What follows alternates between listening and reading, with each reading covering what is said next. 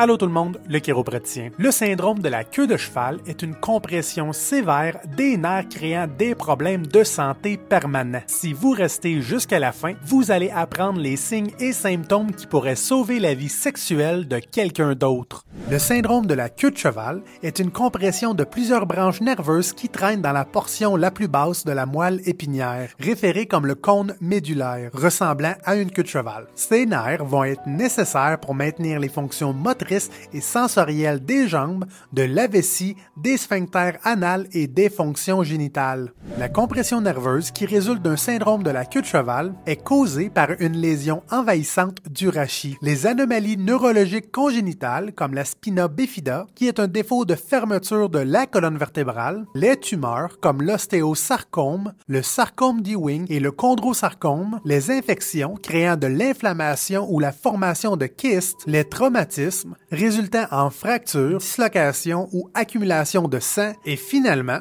les sténoses originaires d'une dégénération sévère articulaire chez les personnes âgées. Chacune de ces conditions peuvent prendre progressivement ou rapidement de plus en plus de place dans leur rachis et causer un syndrome de la queue de cheval. Malgré le fait que les énormes hernies du dos sont la cause la plus commune de cette condition, elles sont extrêmement rares. Gardez toujours en tête que la majorité des hernies ne causeront aucun symptôme ou de douleur. Douleur au dos ne veut pas dire hernie et hernie ne veut pas dire mal de.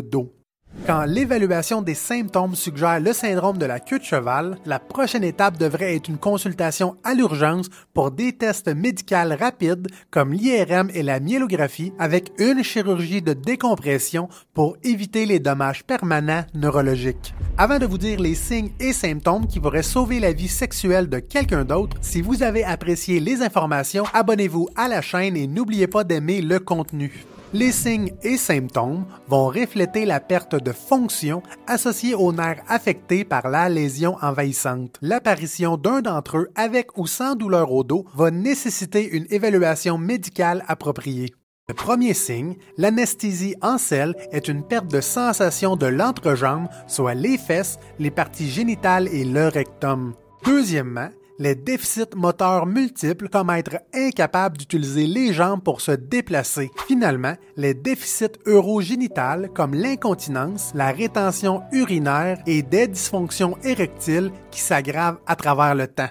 Les points importants à retenir, c'est que le syndrome de la queue de cheval peut être différent d'une personne à l'autre, avec des douleurs au dos, des problèmes en allant aux toilettes, des dysfonctions sexuelles ou des faiblesses musculaires aux deux jambes. Et ne surtout pas attendre une à deux journées en pensant que ça va améliorer la situation, parce que des fonctions importantes en dépendent. Si vous voulez en savoir plus, si vous avez des questions, laissez un commentaire et j'essayerai d'y répondre rapidement, parce qu'une personne informée c'est une personne en contrôle de sa santé.